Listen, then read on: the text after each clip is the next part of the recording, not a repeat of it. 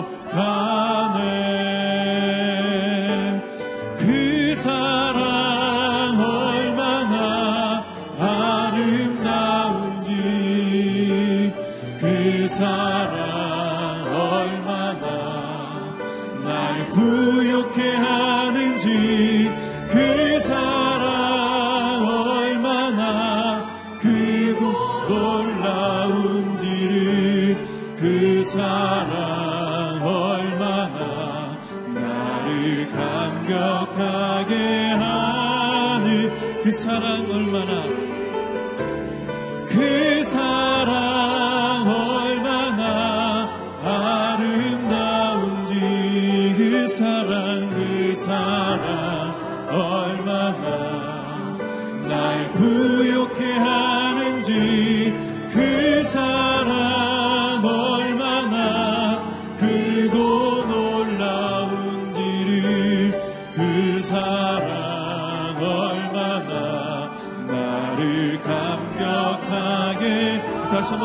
고백합니다. 그 사랑 얼마나 그 사랑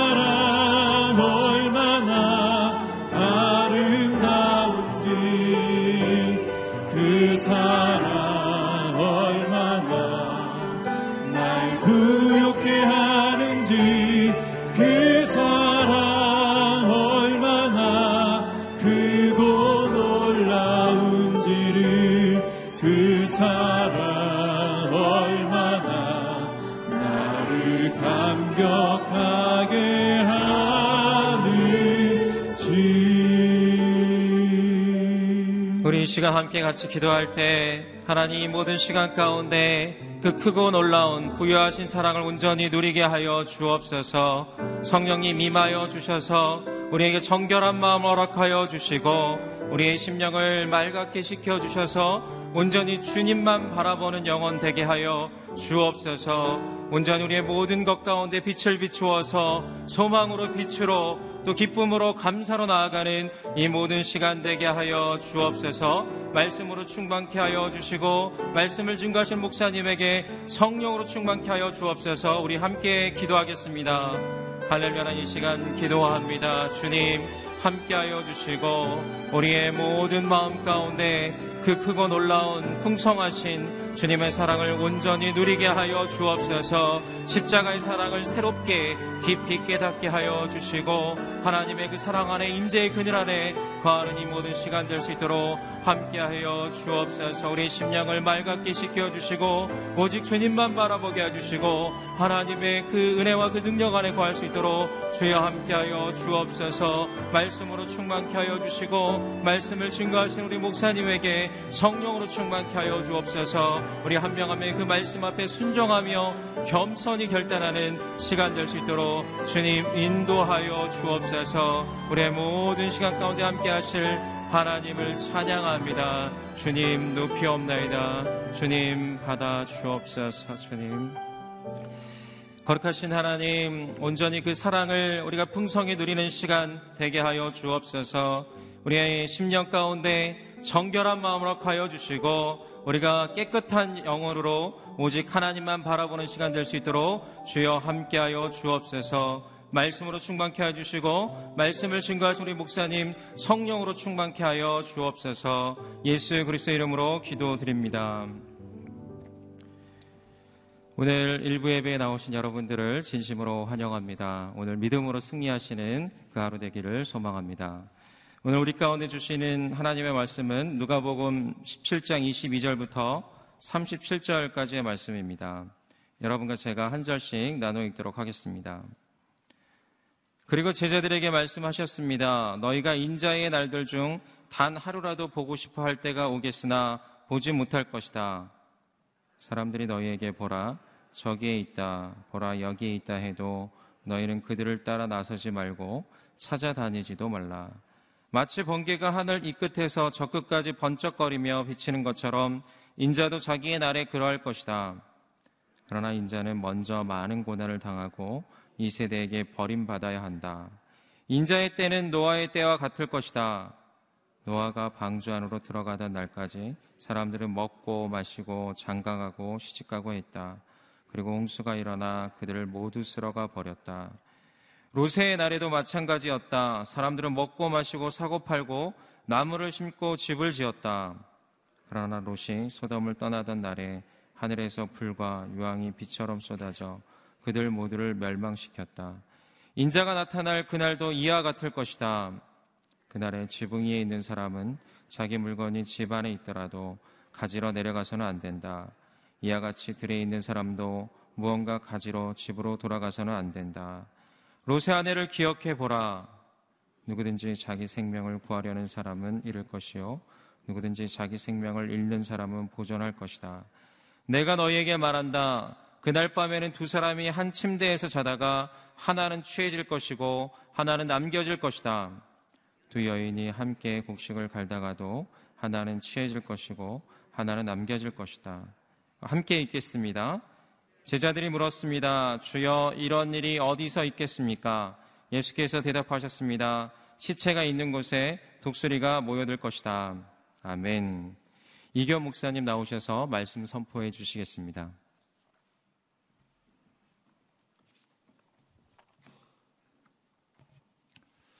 아, 예수님께서 아, 하나님의 나라가 어디 있느냐라고 하는 아, 질문에 대해서 하나님의 나라는 눈에 보이는 것으로 나타나지 않고 하나님의 나라는 너희 마음 가운데 있다라고 말씀하셨습니다. 감사로 제사를 드리는 사람.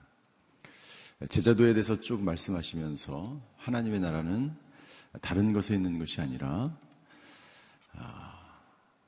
예수 그리스도를 영접한 이후에 그 예수님 때문에 다른 사람을 실족하게 하지 않는 삶을 살아가는 사람에게 그의 삶 속에 하나님의 나라가 임하고 다른 사람을 진정으로 용서할 수 있는 그러한 마음을 가지고 살아가게 되면 그 마음 가운데도 하나님의 나라가 임하고 어, 감사의 삶을 내 환경이 어떠하든지 상관없이 어떠한 상황 가운데서도 감사할 수 있다면 그 사람의 마음 가운데 이미 하나님의 나라가 임하였다라고 말씀하고 있습니다. 예수님을 모시고 사는 사람, 그 사람은 아, 제자의 길을 걸어가야 되고 제자의 길, 은 아, 다른 사람을 실족하게 하지 않고 어, 일곱 번씩이라도 형제가 와서 하루에 일곱 번이라도 용서할 수 있고 어, 그리고 어떤 상황 가운데서도 순종하며 살아가게 되면 그 사람은 제자의 길을 걸어가는 사람이고 그리고 그 사람의 삶 가운데 하나님의 나라가 아, 임하게 될 것이라고 하나님이 예수님께서 말씀하셨습니다. 그러면서 오늘 이 17장 22절부터 37절까지의 말씀은 제자도의 마지막 말씀입니다. 제자도의 마지막 말씀. 아, 마지막 때에 예수님께서 재림을 기다리는 제자로서 어떤 자세로 살아야 되는지에 대해서 우리에게 말씀해 주고 있습니다.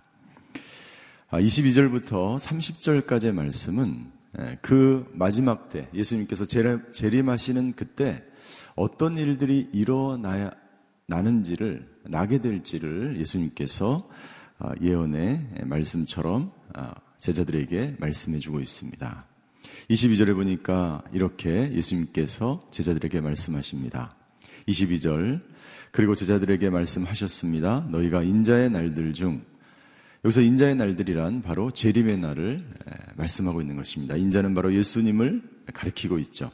인자의 날들 중 단 하루라도 보고 싶어 할 때가 오겠으나 보지 못할 것이다. 예, 왜냐하면 예수님께서 지금 살아계시기 때문이죠. 예수님께서 아직 죽으시고 부활하지 않으셨기 때문이죠. 25절에 보니까 인자는 먼저 고난을 당하고 이 세대에 버림을 먼저 받아야 합니다. 십자가에 먼저 죽으셔야 합니다.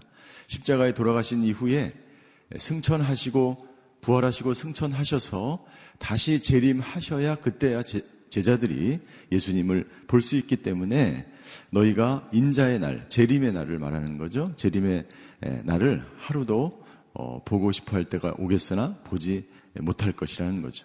그리고 그때가 되면 많은 이단과 적 그리스도가 내가 자칭 예수라고 하는 자들이 나타나게 될 것이다. 그래서 23절에 보니까 사람들이 너희에게 보라 저기에 있다 보라 여기에 있다 해도 너희는 그들을 따라다니 나서지 말고 찾아다니지도 말라.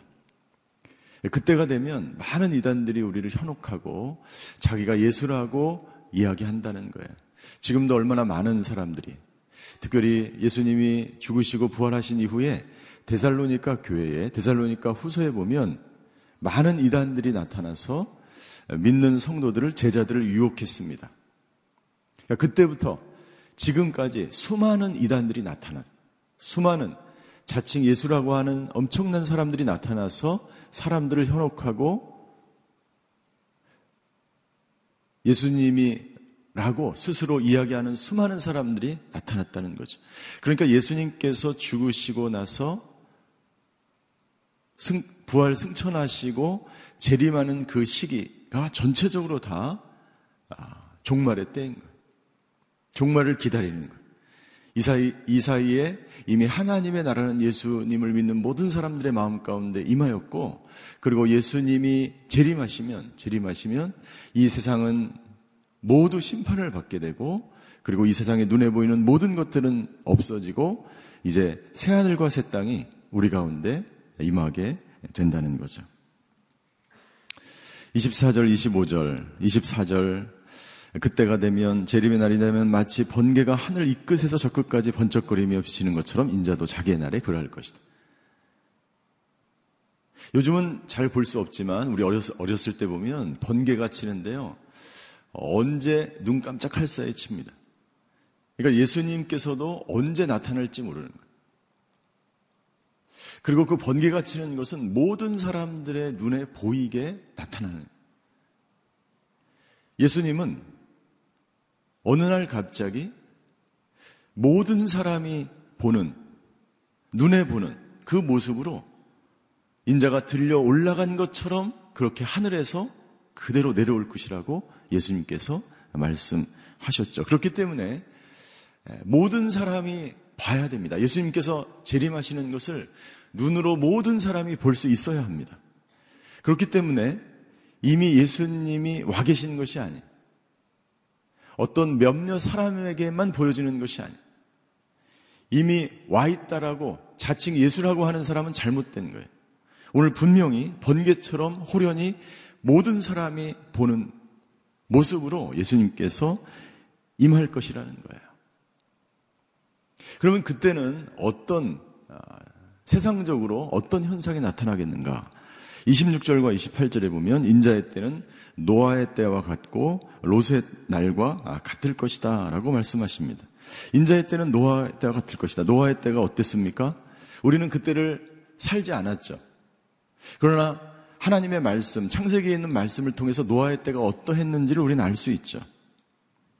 창세기 6장 5절부터 6절까지 보면 이렇게 기록하고 있습니다. 이 창세기 6장에 보면 노아의 때가 어땠는지 쭉 기록되어 있는데 그때 특별히 창세기 6장 5절과 6절에 보면 이렇게 기록되어 있어요. 여호와께서 사람의 악이 세상에 가득한 것과 그 마음에 품는 생각이 항상 악하기만 한 것을 보셨습니다.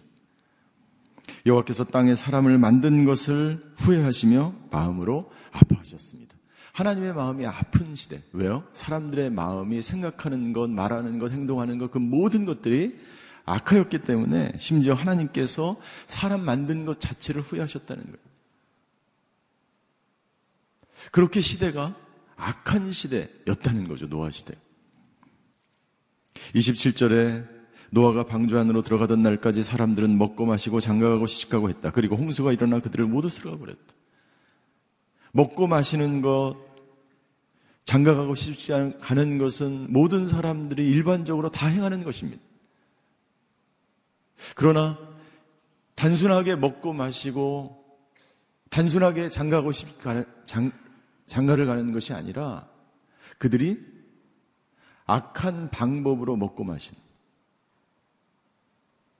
그들이 예, 자기 자신의 쾌락과 탐욕과 이기적인 욕심과 육체적 쾌락만을 위해서 먹고 마시고 장가가고 시집가고 일상적인 삶을 살아. 그러니까 모든 일상이 악하였다는 것을 말하는 것입니다. 로세 때도 마찬가지예요. 소, 소돔과 고모라도 마찬가지. 제가 어제 어떤 아, 분하고 식사를 아, 모임을 갖게 됐는데 그분이 그 경찰 조직에 계신 분인데 작년에 우리나라의 살인 사건이 386건이 났다. 하루에 한 명 이상 살인 사건만 그렇게 일어난 거예요. 그런데 검거율이 몇 퍼센트냐면 검거율이 몇 퍼센트일까요? 1%? 0%? 98%래. 우리나라가 안전한 나라입니다. 세계에서 제일 안전한. 그게 중요한 게 아니고 악하다는 거예요. 사람들이 하나님 나라 주님이 오시기를 기다리는 마음으로 살아가지 않고 먹고 마시고 장가가고 여러분들 페이스북, 인스타그램 모든 곳에 사람들이 올리는 사진이 무엇입니까? 먹고 마시는 거예요. 얼마나 잘 먹었는지, 얼마나 잘 마셨는지, 얼마나 잘 놀았는지, 얼마나 잘 살았는지를, 얼마나 강아지를 잘 키웠는지를 올리잖아요. 그것 자체가 나쁘다는 것이 아닙니다. 잘 먹어야죠. 그러나 하나님 나라를 기다리는 제자도로서 제자의 삶을 살아가는 사람들이 정말 하나님께서 원하시는 삶을 살아가야 된, 됨을 예수님께서 말씀하고 있는 것이죠. 그럼 우리는 어떻게 살아야 하는가? 31절부터 37절까지의 예수님은 우리가 어떻게 살아야 되는지를 말씀하고 있습니다. 31절. 그날의 지붕에 있는 사람은 자기 물건이 집안에 있더라도 가지로 내려가서는 안 된다. 왜냐하면 번개처럼, 번개처럼 오시는 거예요. 이와 같이 들에 있는 사람도 무언가 가지로 집으로 돌아가서는 안 된다. 여러분들 집으로 돌아가서 그거 가져봤자 소용이 없거든. 지붕에 있다가 예, 이것은 옥상을 말하는 거죠. 그 유대 사회에서 옥상에 있다가 예수님이 오셨는데 무엇인가를 가지러 내려갈 필요가 없는 거야. 다 끝난 거예요. 뭐 내가 가지고 있는 소유는 다 끝난 거예요. 이 무슨 말입니까? 예. 골로새서 2장과 3절에 보면 사도 바울은 우리에게 이렇게 권면합니다. 골로새서 3장 2절과 3절. 우리 같이 한번 읽겠습니다. 시작. 위에 있는 것들을 생각하고 땅에 있는 것들을 생각하지 마십시오. 여러분은 이미 죽었고 여러분의 생명은 그리스도와 함께 하나님 안에 감춰져 있기 때문입니다. 위에 있는 것들을 생각하고 땅에 있는 것들을 생각하지 말. 갑자기 이 세상이 끝났고 모든 것이 다 소용이 없는데 사람들은 죽기 직전까지 뭘 생각한다는 거예요? 땅의 것을 생각한다는 거예요. 예수님은 우리에게 말씀하십니다. 땅의 것을 생각하지 말라. 땅의 것을 집착하지 말라. 제자로 살아가는 사람들, 하나님의 나라를 꿈꾸며 그 마음 가운데 진정 지금도 하나님의 나라를 꿈꾸며 그 마음속에 하나님의 나라로 충만해지기 원하는 사람들은 땅의 소망을 두지 말고 땅의 것에 집착하지 말고 하늘의 소망을 바라보며 살아가라고 말씀하십니다. 오늘 예배드리는 모든 사람이 그렇게 살아갈 때 하나님의 나라가 이미 저와 여러분들 가운데 임하게 될 줄 믿습니다. 땅의 것은 우리에게 영생을 주지 않아요. 소망을 주지 않아요. 그래서 32절에 이렇게 예수님이 설명하십니다. 루세 아내를 기억해 보라. 루세 아내는 어떻게 했습니까? 뒤를 돌아보며 소금 기둥이 되었어. 왜 하필 소금 기둥일까? 그러니까 그 지역에 굉장히 그 토양 자체가 다 소금으로 이루어졌기 때문에 돌아서는 순간 굳었는데 그게 소금처럼 보이는 거예요. 누구든지 33절 자기 생명을 구하려는 사람은 이룰 것이다. 자기 생명은 무엇을 말씀하는 겁니까? 세상의 욕망으로 가득 차 있는 생명, 그 존재, 그 인간을 말하는 거예요. 그 땅의 것을 구하며 살아가는 그 육체 욕심에 따라서 살아가는 사람은 자기 생명을 그렇게 가꾸고 다듬고 살아가는 사람은 잃어버릴 거라는 거예요. 로세 아내처럼 잃어버릴 거라는 거예요. 그러나 자기 생명을 이것은 이 자기 생명을 말하는 것이 아니라 육체적 생명, 세상으로 살아가는 세상에 집착하고 세상의 욕망을 따라서 살아가려고 하는 그 생명을 초계와 같이 버리려고 하는 사람은 그때 영원한 생명을 얻게 될 뿐만 아니라 지금 이 세상을 살아갈 때에도 그 생명을, 영원한 생명을 누리며 살아가게 된다는 것이죠. 두 번째, 우리는 이 땅 가운데서 재림의 날을 기다리며 어떻게 살아야 합니까? 34절과 35절에 보니까 이렇게 기록되어 있어요. 내가 너에게 말한다. 그날 밤에는 두 사람이 한 침대에서 자다가 하나는 취해질 것이요. 하나는 남겨질 것이다. 하나는 하나님께서 부르시는데 하나는 없어졌어요. 부자는 남아있고 거지 나사로는 하나님 품으로 올라가는 두 여인이 함께 곡식을 갈다가 하나는 취해질 것이요 하나는 남겨질 것이다. 어떻게 될지 몰라요. 누가 구원받을지 몰라요. 어떻게 살아야 됩니까? 언제 호련히 그분이 오셔서 우리를 데려가실지 몰라요. 어떻게 살아야 돼요?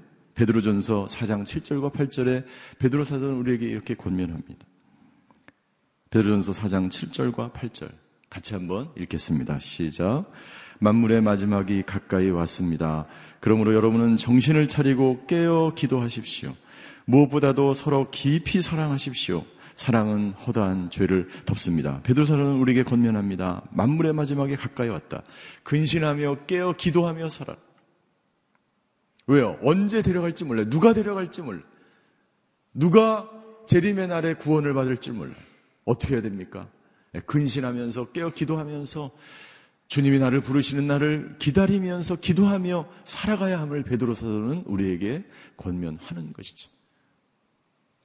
첫 번째, 이 세상의 것을 소망을 두며 살지 말아라. 두, 두 번째, 근신하며 깨어 기도하며 살아라.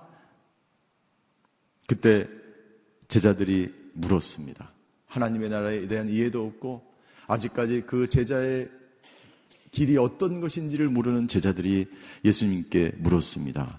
주여 37절입니다. 제자들이 물었습니다. 주여 이런 일이 어디서 있겠습니까? 예수께서 대답하셨습니다. 시체가 있는 곳에 독수리가 모여들 것이다. 무슨 말입니까?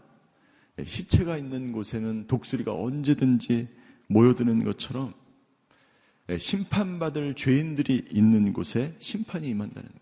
주님의 날이 임한다는 거예요. 마지막 때가 임한다는 거예요. 마지막 때가 임하면 마치 당연히 독수리가 있어야 시체가 있는 곳에 모든 독수리가 찾아가는 것처럼 그날이 되면 예수님의 재림은 예, 제자들이 왜 이렇게 질문하는 것이죠? 어디서 있겠습니까?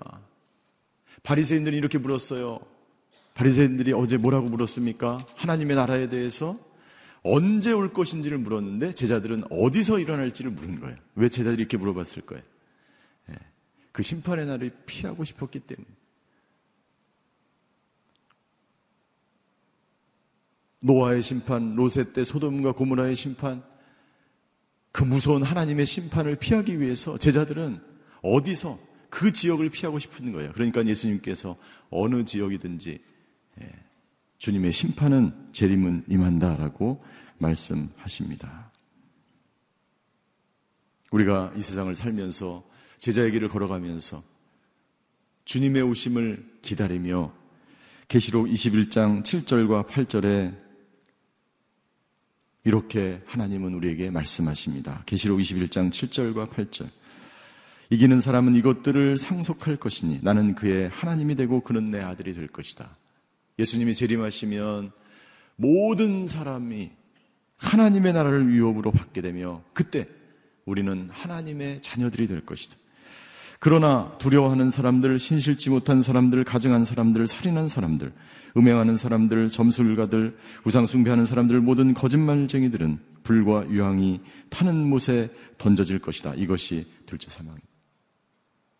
저와 여러분은 주님을 기다리면서 주님의 오심을 기다리면서 제자의 길을 걸어가는 제자도로서 주님 오심을 기다리며 근신하며 깨어 기도하며 이 세상 것에 소망을 두지 말고 하나님이 주실 그 하나님의 나라를 기다리며 그 유업을 계속해서 우리 후손들에게 물려주며 계시록 21장 8절에 나와 있는 것처럼 이 세상 사람들과 같이 동행하지 않고 묵묵히 제자의 길을 걸어가야 함을 예수님께서 말씀해 주시고 있습니다. 오늘 그렇게 제자의 삶을 오늘 하루도 살아가시는 저와 여러분이 되시기를 주임으로 축원합니다. 기도하시겠습니다.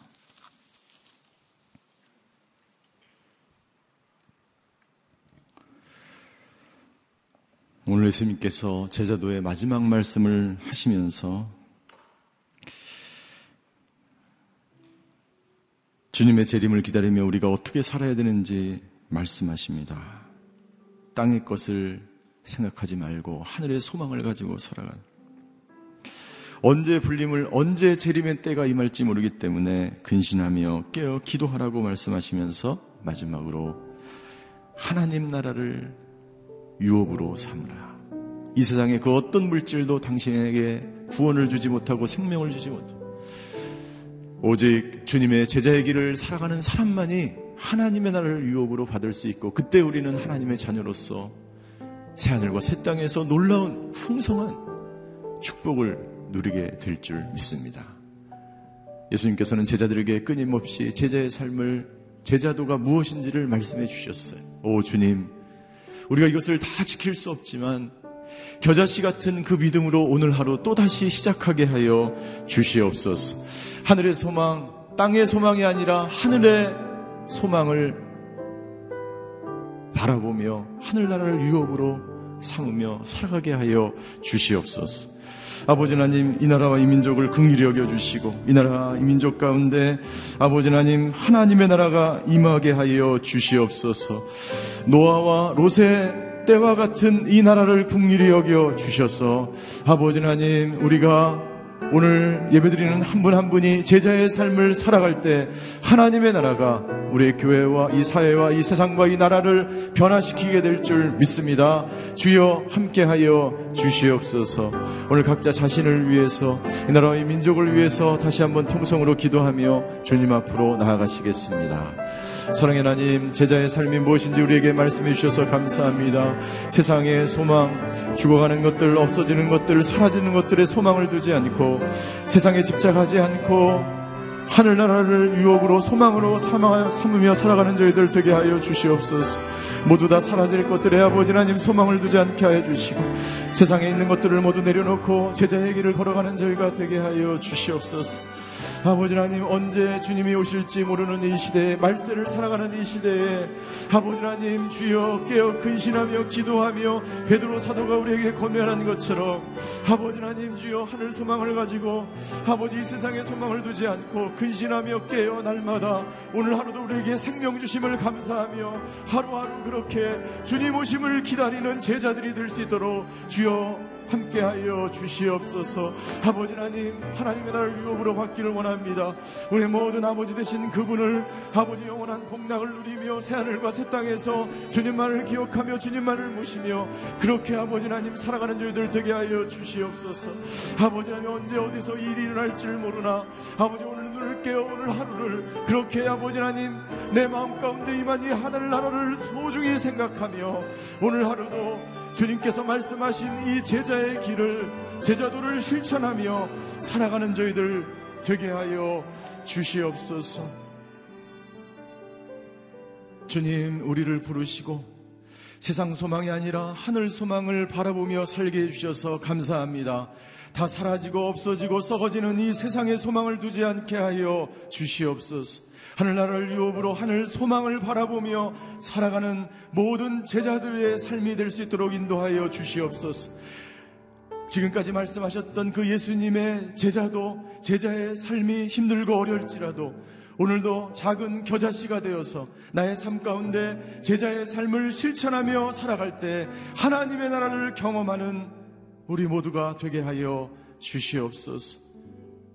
아버지 병상에서 기도하며 하늘 소망을 바라보며 믿음으로 살아가는 우리 모든 환우들을 기억하여 주시사 그 병상의 자리에 하나님의 나라가 임하는 놀라운 역사가 임하여 주시옵소서. 이 나라의 민족을 극률히 여겨 주시고 이 나라의 민족이 믿음의 사람들을 통해서 엘리야의 7천명 남은 자들을 통해서 하나님의 나라가 세워지는 놀라운 민족과 나라와 국가가 되게 하여 주시옵소서 지금은 우리 주 예수 그리스도의 은혜와 하나님의 극진하신 사랑과 성령님의 감화 교통하심의 역사가 오늘 주님께 말씀하신 그 재림의 때를 기다리며 제자도의 길을 묵묵히 걸어가기로 결단하는 오늘 예배드리는 모든 성도들 머리 위, 그의 가정과 자녀와 일터 위에 병상에서 예배드리는 환우들과 이 나라와 이 민족 위에 이제로부터 영원히 함께 계시기를 간절히 축원하옵나이다.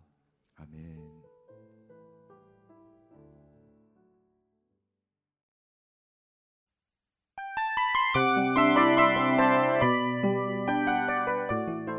이 프로그램은 청취자 여러분의 소중한 후원으로 제작됩니다.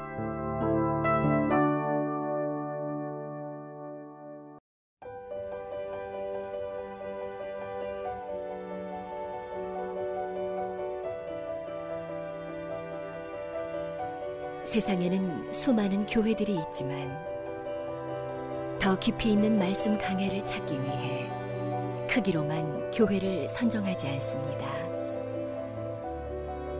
보다 좋은 영적 콘텐츠를 더 많이 나누기 위해 방송비를 받지 않습니다. 1년 365일 복음만 전하고 싶어서 우리는 광고를 하지 않습니다. 온누리의 복음을 땅끝까지 CGN TV와 함께 땅끝 성교사가 되주세요